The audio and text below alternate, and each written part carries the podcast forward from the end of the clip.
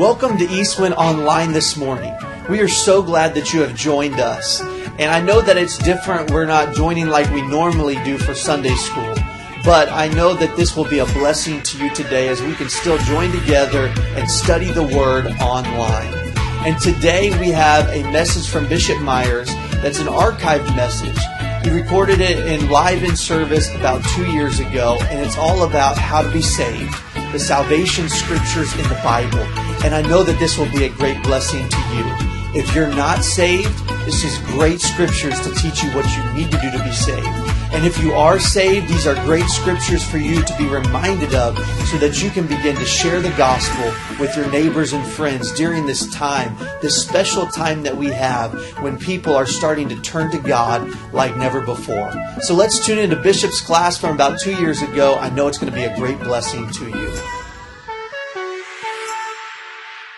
Let's all just lift our hands and worship God together. Jesus, we praise you. We love you, God. We thank you for the blessings of the Lord. We ask you to bless this day. Bless your word to our hearts and lives. Bless all of our Sunday school classes that are going on at this time. We praise and love and worship you, Jesus. Thank you for the privilege to be in the house of God. In Jesus' name we pray. Amen. Everybody say praise the Lord. All right, I want you to turn with me now to Luke chapter 2. Luke chapter 2, and we're going to get into our Bible lesson here. This is a little bit where we left off last week, and I'm going to read verses 40 and 41 to you, and then I'm going to launch into our thought for this morning here that I want to talk to you about from the Scriptures. The child grew. This is after Jesus was born, and the previous verses in chapter 2 is all about his birth and about him being taken to the temple and about Simeon and Anna showing up and so forth. And then it goes on to say that they went back home to Galilee. This is verse 39, and to their own city in Nazareth. Then in verse 40, it says, and the child grew and waxed strong in spirit, filled with wisdom, and the grace of God was upon him. This is Jesus now as a child. Now his parents went to Jerusalem every year at the feast of the Passover. Last week we talked to you about the feast of the Passover, and we're not going to deal with that today. But verse 42 is where we're going. And when he was 12 years old, they went up to Jerusalem after the custom of the feast, that is the feast of the Passover, which is in the spring of the year, and it correlates with our Easter time. It's about the same time. And verse 43, and when they had fulfilled the days, that is, they had been there the length of time, which is about 7 days, as they returned, verse 43, I'm still in, the child Jesus tarried behind in Jerusalem, and Joseph and his mother knew not of it, but they, supposing him to have been in the company, went a day's journey. They thought Jesus was with them. Look at that very closely here. I want to talk to you for a few minutes about that. But they, supposing him to have been in the company, went a day's journey. So they traveled a day's journey with all their kinpeople and all the people that came from Nazareth and that part of Galilee who had come down to the feast of the Passover.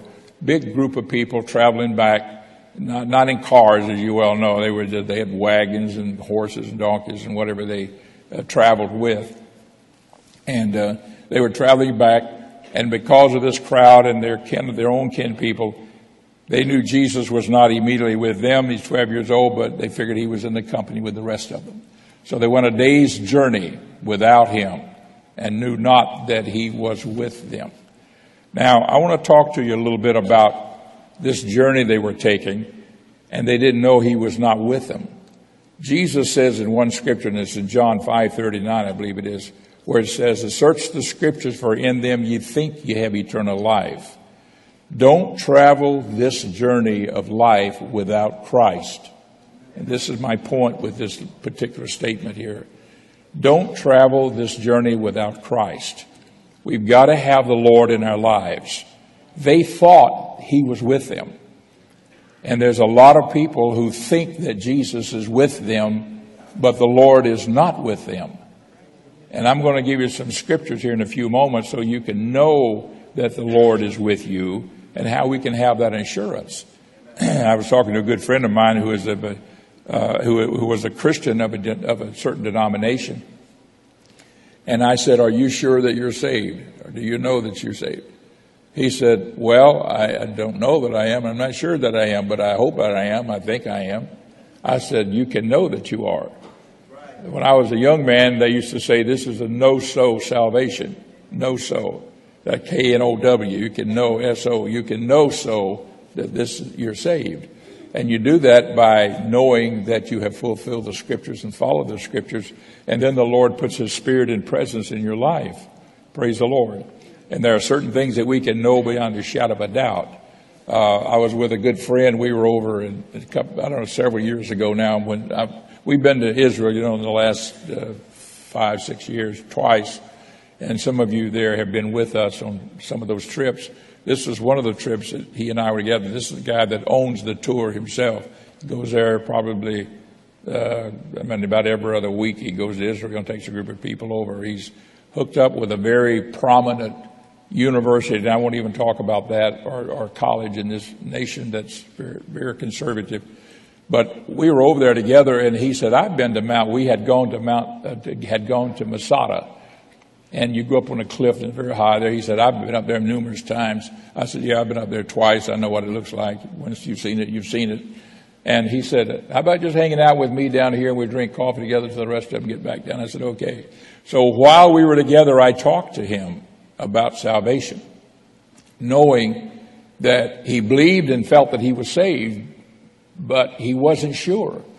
And so I talked to him about it, and I said, you can know that you're saved. There are scriptures that we can know that are right for us. Praise the Lord.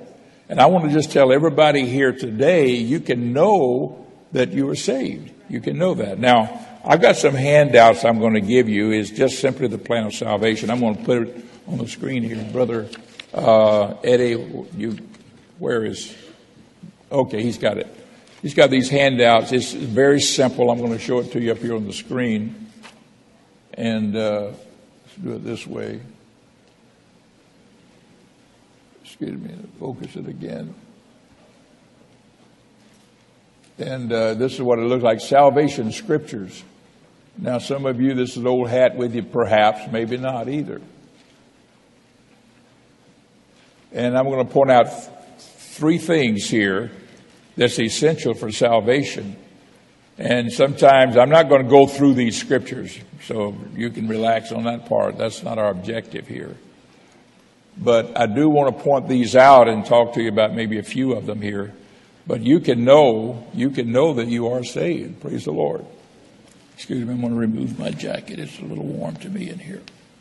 But if you look at this, this salvation scriptures here, Acts 2:30, that should be 2:38. Necessity of repentance. That first one says 2:30, and it should be 2:38. I'm sorry. Change that 0 to an 8 if you got that paper. Acts 2:38 says, "Repent and be baptized, every one of you, in the name of the Lord Jesus Christ." Repent, be baptized, every one of you, in the name of Jesus Christ, for the remission of sins. Now, my point here in using that verse of Scripture is simply that the necessity of repentance is spelled out in that verse. Repent and be baptized, every one of you, in the name of Jesus, for the remission of sins. So repentance is essential for the remission of sins. So these are things that are necessary for sins to be remitted. Acts 3:19 speaks about the necessity of repentance. Acts 17:30, "God once winked at iniquity, but now calleth all men everywhere to repent." Verse Luke 24:47. Let's read this verse. I'm sorry. Let's go back to Acts 3:19. I apologize to the people in the sound booth. I'm jumping ahead of you here. 3:19. "Repent, therefore, and be converted, that your sins may be blotted out." See, so your sins are blotted out when you repent.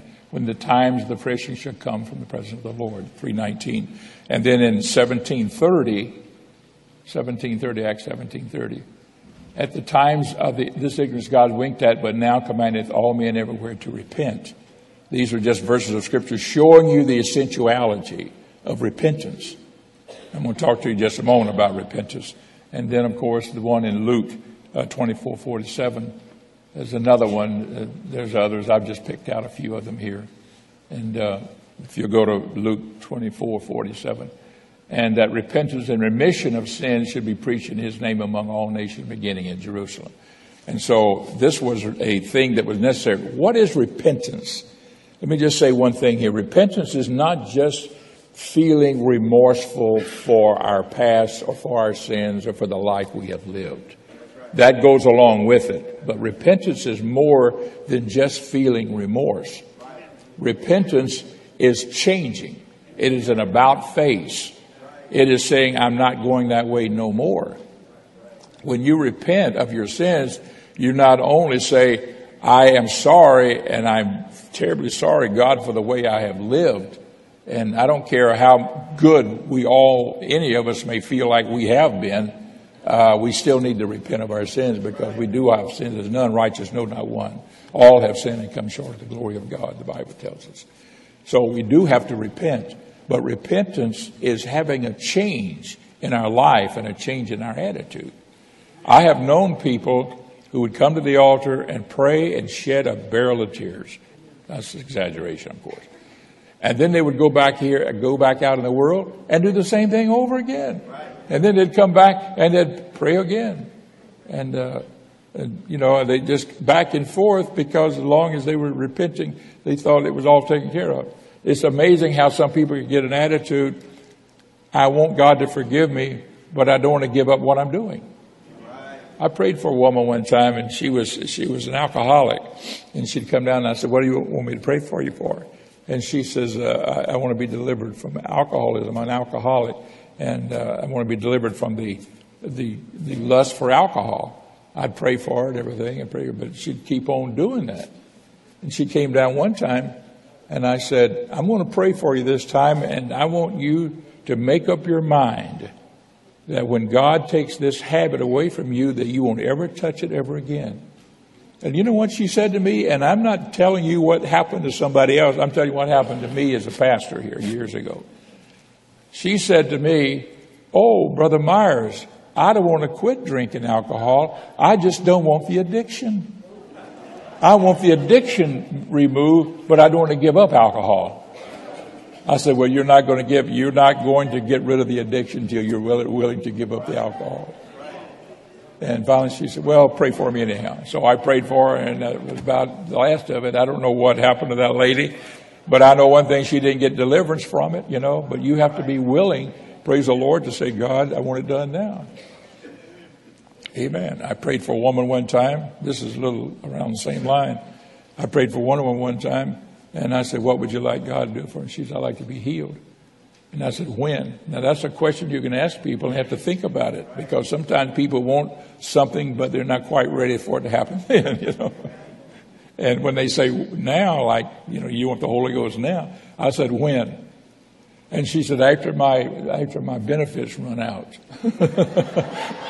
Right now I'm drawing benefits, you know, whatever. And when they run out, then I want to be healed. Well, God pray, God love us, amen. But getting back to the subject of repentance here, repentance is essential, but it's doing an about face and saying, God, I won't ever do that again. The necessity of baptism, I talked about baptism last week to a great extent.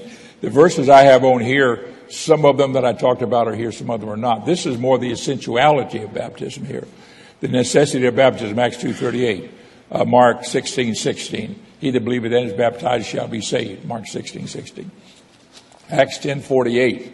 After the household of Cornelius had received the Holy Ghost, then Peter commanded them to be baptized in the name of the Lord. I had that on our lesson last week as well. That's why I'm sort of going through it fast. And then 19:5, Acts 19:5. This is a very interesting verse of Scripture here. If you can give us that one, I'll read that again. Let's back up to about the third verse, folks. And he found these disciples in Ephesus, and he asked them, are you a Christian? They said, yes. They said, and he said unto them, unto what then were you baptized? First thing Paul asked them, how were you baptized when he found these Christians in Ephesus? And they said unto John's baptism, they were not Christians because they had not yet received Christ. And they said unto him, John's baptism. Then said Paul, John verily baptized with the baptism of repentance, saying unto the people that they should believe on him who should come after him. That is, on Jesus Christ. So believing on Jesus Christ, praise the Lord, was what they had to do from this point on. Now look at the next verse, verse 5 now. When they heard this, they were baptized in the name of the Lord Jesus. So believing on the Lord Jesus Christ involved being baptized in his name. Everybody with me on that? This scripture sort of, bears that out very plainly. And then we looked at verse 6. It sort of matches up with the next one that we're going to be talking about, and that's the Holy Ghost. And when Paul laid his hands on them, the Holy Ghost came on them, and they spake with tongues and prophesied. Let me finish up with this necessity of baptism part here. 1 Peter 3:21 talks about that repentance. The like figure whereunto even baptism doth also now save us. So baptism is the salvation. He was talking about Noah and the flood and the water, and how the family was saved by the water, not only from the water, but by the water. The like figure unto which baptism also is now saved, not putting away of the filth of the flesh. You can't just clean up your life only. Right. You understand what this is saying? No, not the putting away of the filth of the flesh, but the answer of a good conscience toward God by the resurrection of Jesus Christ. You cannot just clean up your life and say, I'm a good man now, I'm going to take care of everything. You've got to get baptized. You've got to repent of your sins. You've got to be baptized to have the application of the blood of Jesus. Last week we talked about the Passover feast, the application of the blood, and how it was done. And we used that in talking about baptism. And I won't go any further about that part about baptism. Let's go to the third one here on your page that we're looking at, and that is the necessity of the Holy Ghost. The necessity of the Holy Ghost. Romans 8 and verse 9. But ye are not in the flesh, but in the Spirit, if so be that the Spirit of God dwell in you. Now, if any man have not the Spirit of Christ, he is none of his. He is none of his. You say, well, Brother Myers, that's the Spirit of Christ. We're talking about the Holy Spirit. They're the one. There's only one Spirit. God is a Spirit. We are all baptized into one with one Spirit. By one Spirit are we all baptized into one body. So there's only one Spirit. But you are not in the flesh, but in the Spirit, if so be that the Spirit of God dwell in you. Now, if any man have not the Spirit of Christ, he is none of his. Look at verse 11. This is still in Romans 8. It's only a couple of verses below it. But if the Spirit of him that raised up Jesus from the dead dwell in you, he, that is that Spirit, that raised up Christ from the dead, shall also quicken your mortal bodies by his Spirit that dwell in you. So you've got to have the Spirit of God to be in the rapture. Everybody understand the necessity I'm pointing out here. Amen. Necessity of repentance, necessity of water baptism, the necessity of the baptism of the Holy Ghost. Romans, there's two verses. 1 Corinthians chapter 2 and verse 12. And then we'll also read 14. I appreciate these folks. They're so swift on that up there. Now we have received not the spirit of the world, but the Spirit which is of God, that we might know the things that are freely given to us of God. So we have received the Spirit of God. And then if we look also in verse 14, we're in 1 Corinthians. Look at the 14th verse. But the natural man receiveth not the things of the Spirit of God, for they are foolishness unto him. Neither can he know them, because they are spiritually discerned. I'm showing you the necessity and the importance of having the Spirit of God. You've got to have the Spirit of God, folks, just to live for him. You've got to have it to go in the rapture. And you've got to have it to just to live for him, to walk with him. So when the Lord, and it's his death, burial, and resurrection. Repentance is death. Burial is baptism. The Bible says we're buried with him in baptism. Baptism is a type of burial. And then the resurrection, his resurrection, that us receiving the Spirit of God is a type of the resurrection. That is, that we come up out of the water, we receive the Holy Ghost afterwards, and then we have a renewing of our own spirit, and then we walk in a life that is acceptable with God. And certainly that doesn't mean we can't backslide. Doesn't mean we can't lose out with God. We can. That's why the epistles are given to us. And the book of Acts tells us how to be saved. The epistles, that is all the letters written, that the other books of the New Testament tells us how to stay saved. So we read those so that Paul tells you to do this, do that, do this, do this. And it's like going to church on a regular basis. It's like worshiping God. It's like having a private devotional time, you know, that we've just talked about.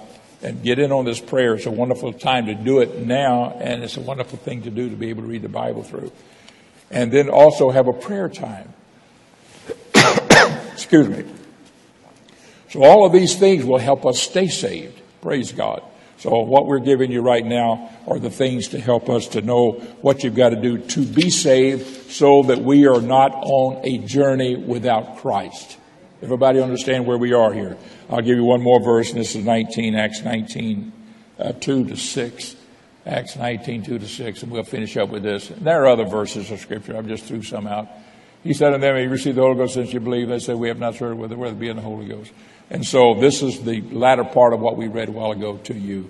So the Holy Ghost is essential to be, and then he laid hands on them, and they received the baptism of the Holy Ghost. Now, I'm sorry, there was... And he said to them, "Under what then were you baptized?" And they said, "John the Baptist." I got the whole 2 to 6 in that last verse. We won't do that again. We've already done it. Thank you. Thank you, folks up there. God bless you. So I'm going to have you go back to Luke, if you would, with us. Everybody still with me? We're talking about on this journey with Jesus, and that the journey, praise the Lord, you can keep that handout. That's give you some good scriptures there you can follow up on. Sometime you get a chance to read those. And so forth. Now, I want you to look with us in. I'm going to read verse 45. I'm in Luke now, 2:45.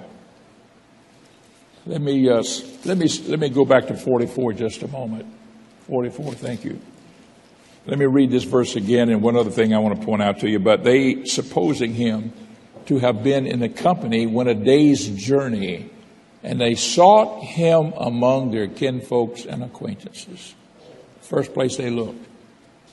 That's not necessarily where you'll find Jesus. You know, you can, you say, "Boy, I want to be saved." Let me say something here, folks. There's a lot of people right now out in the world that's wondering what the answers to life are. Did you know that? There's a lot of people out there that's scratching their heads. I mean, a lot of them going headlong into sin and living like they want to live. But there's a lot of people that's looking and searching, and they're hungry, and they're wondering where it is. Some of them are quiet about it. Some of them are quiet about it. They don't say much. But in their minds, they're thinking, where can I find truth? Where can I find reality? Where can I find the answers to all of this?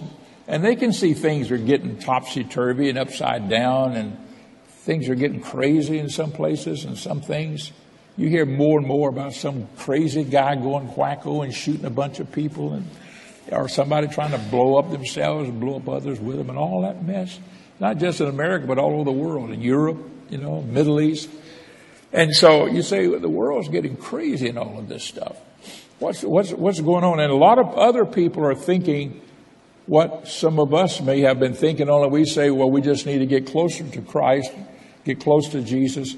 But these people are wondering, what do I do to get myself ready to meet the Lord or right with God? Or wasn't there something I used to hear about in Sunday school years ago when I was a kid about Jesus and how he loves me? And, you know, they think about all that.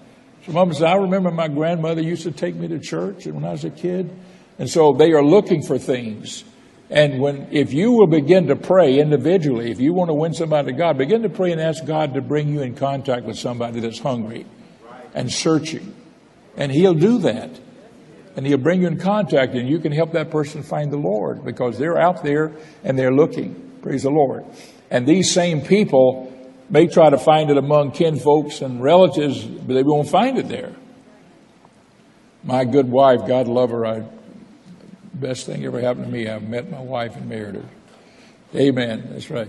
And but she was raised Catholic. She was raised Catholic. Many of you were raised Catholic. You know, she was raised Catholic. None of her family was saved. None of them. But God just plucked her out of the middle of that family, you know, to be a testimony to them. The Bible says he's going to have a people out of every family, every tongue, tribe, people, tongue, and family. It even mentions family. And I'm just trying to tell you that so that you understand that if you go looking for him in your family, you won't necessarily find him there. She came home from California where she'd received the baptism of the Holy Ghost out there among some Italian people out there. And they were not family, but she came back home and she started saying, I'm saved now. I'm a Christian. I don't, that's all things I don't do, you know. I don't, you know, I don't go here. I don't go there. I don't do this. I don't do that. You know, I let my hair grow long. Women do. I don't wear makeup anymore. You know, they say, what happened to you? Whatever. I'm a saved. I'm a child of God. I'm a Christian. Oh, you're whacked out. I don't know what's wrong. They brought the priest in. They brought the priest in. They set her down. All the family gathered around. This is Father so-and-so. And he's going to ask you some questions. And she was only, what, 18 years old, 17, 18, 18 years old, I think. And they said to her, you know, they talked back and forth. And she always seemed to have an answer for him, you know. And finally, he said, I'm going to ask you one question. Who changed you? And she looked him dead in the eye and said, Jesus. Jesus. That's it. Put on his hat, got his whatever coat, and walked out. Amen. Walked out. And her mother said, honey, I love that answer you gave me. I like that. And her mother was on her side from that time on, you know. Later on, her mother was baptized in Jesus' name as well and received the Holy Ghost here in this church when they'd come down to visit. But I'm just trying to point out to you here, you won't always find him among your kinfolks. But he is somewhere that can be found. Everybody still with me here? All right. Look at the next part of that verse of Scripture. I'm reading here in Luke chapter 2 and verse 45. And when they found him not, they turned back again to Jerusalem, seeking him. And it came to pass that after 3 days, they found him in the temple. They found him in the temple. Praise the Lord. You know why the temple? Because the temple is where the presence of God dwells. That was where that the Spirit of God was to dwell.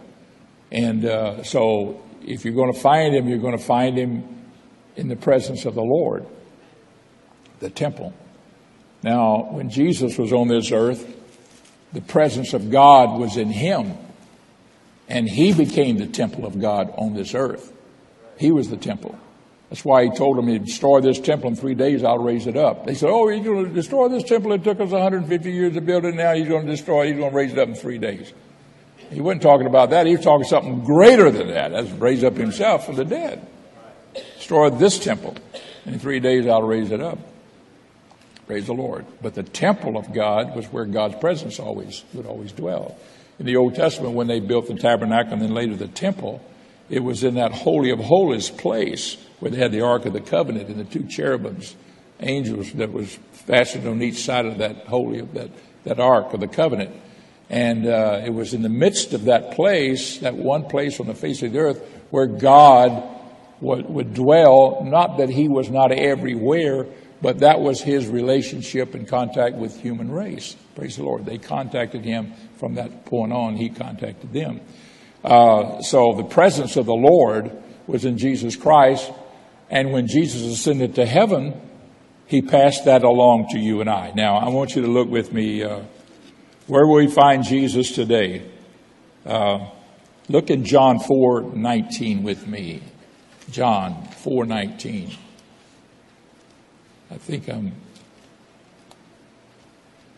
This is when Jesus was talking to the woman at the well in Samaria. Everybody remember that story, 4th chapter of St. John?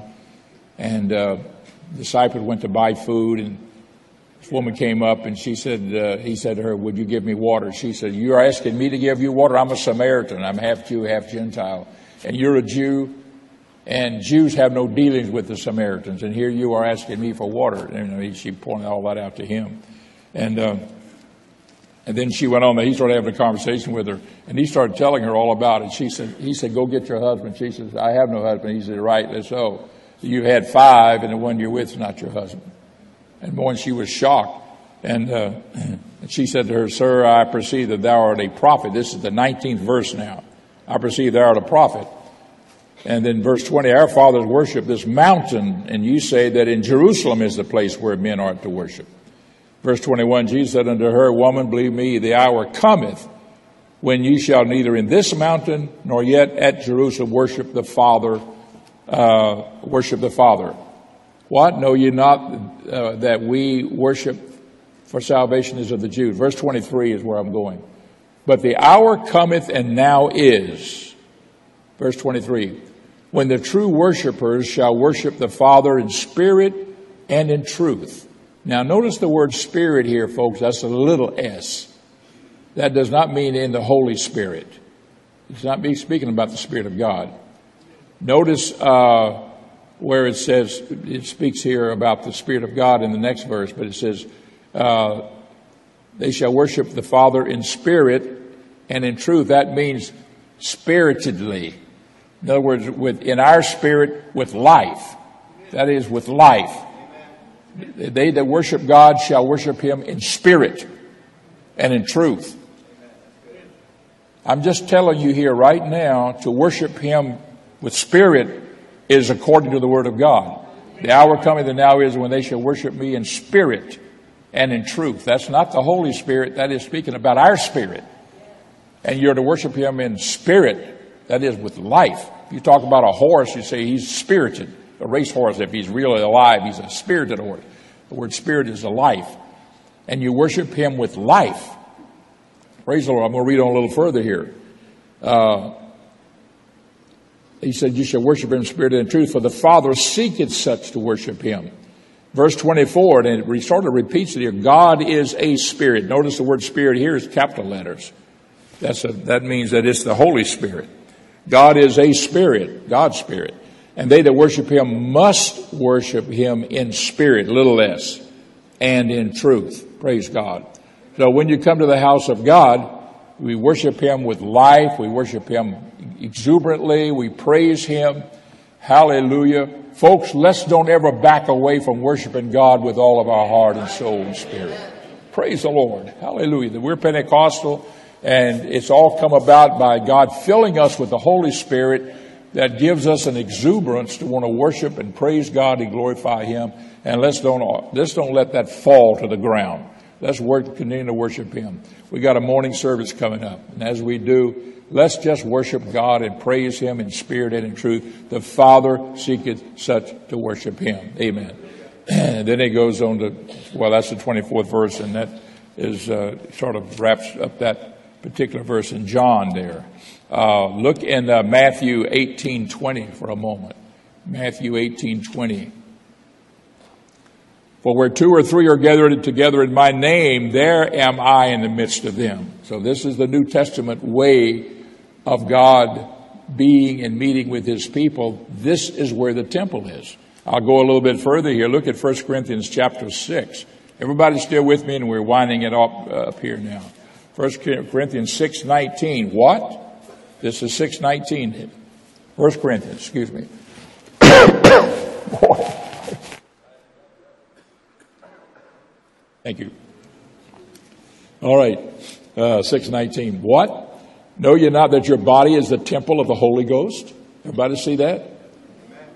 Which is in you, the Holy Ghost which is in you, which ye have of God, and you're not your own. For you're bought with a price, therefore glorify God in your body and in your spirit, which are God's. Your spirit, again, is that small s. So worship God in this fashion. This is almost a confirmation of what Jesus had said in that earlier verse of Scripture. And this is in 1 Corinthians chapter 6, verse 19. If you go back to the third chapter of 1 Corinthians, I'm reading the 16th verse here. 16th verse, this is 1 Corinthians 3:16. Know ye not that ye are the temple of God, and that the Spirit of God dwelleth in you? If any man defile the temple of God, him shall God destroy, for the temple of God is holy, which temple ye are. So he's saying here that we are the temple of God. Praise the Lord. And this sort of gives us an understanding here of how important it is for us to be the temple of the Lord, and that we are full of the Holy Ghost. And the temple is where you will find the presence of the Lord. Let me put a cap on the whole thing that I'm saying here, and that is, you've got to go where the presence of the Lord is to find Jesus. It's not necessarily the building here. It's where his people are. Two or three are gathered in his name. There he is. We are the temple of the Holy Ghost. If you want to find the presence of God and the Spirit of God, and if you want to go where Jesus is, you have to go where his people are. That's why it's important, folks, not to neglect the assembling of yourselves together as the manner of some is, seeing the day approaching. Don't stay away from church. Be in church every service you can.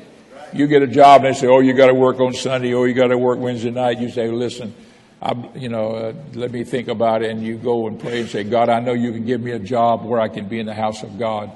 And God can help you with those things, but you've got to want to be in the house of God. And then when you come to the house of God, don't do this. And don't do this. Okay, and don't do this. Checkbook, whatever. Write, or diary. Don't do all that stuff. Jesus, I've come to worship you. I'm here to praise your name. I thank you, Lord. You're worthy of our praise. Hallelujah. Let's stand together and give God the praise and glory right now. Let's thank him for his goodness, his glory, his presence, and his power right now. Would you stand with us together? Jesus, thank you for your many blessings upon us, God. Thank you for the privilege to be in the house of God. Bless all of our classes that are in class session today. Be with us, God, as we go into our morning worship service. We praise and love you. In Jesus' name we pray. Amen.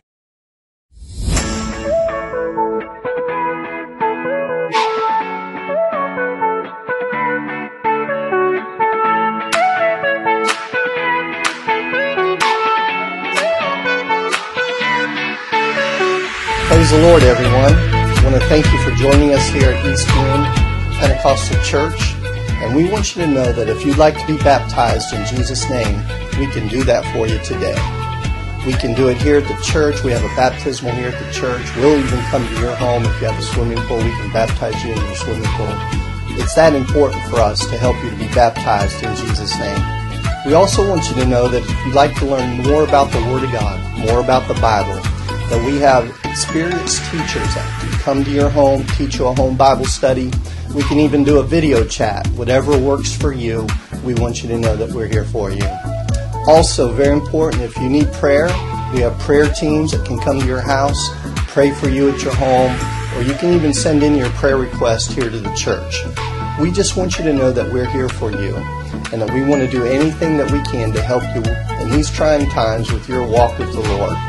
You can visit us at www.eastwind.church, and our phone number is 321-723-2030.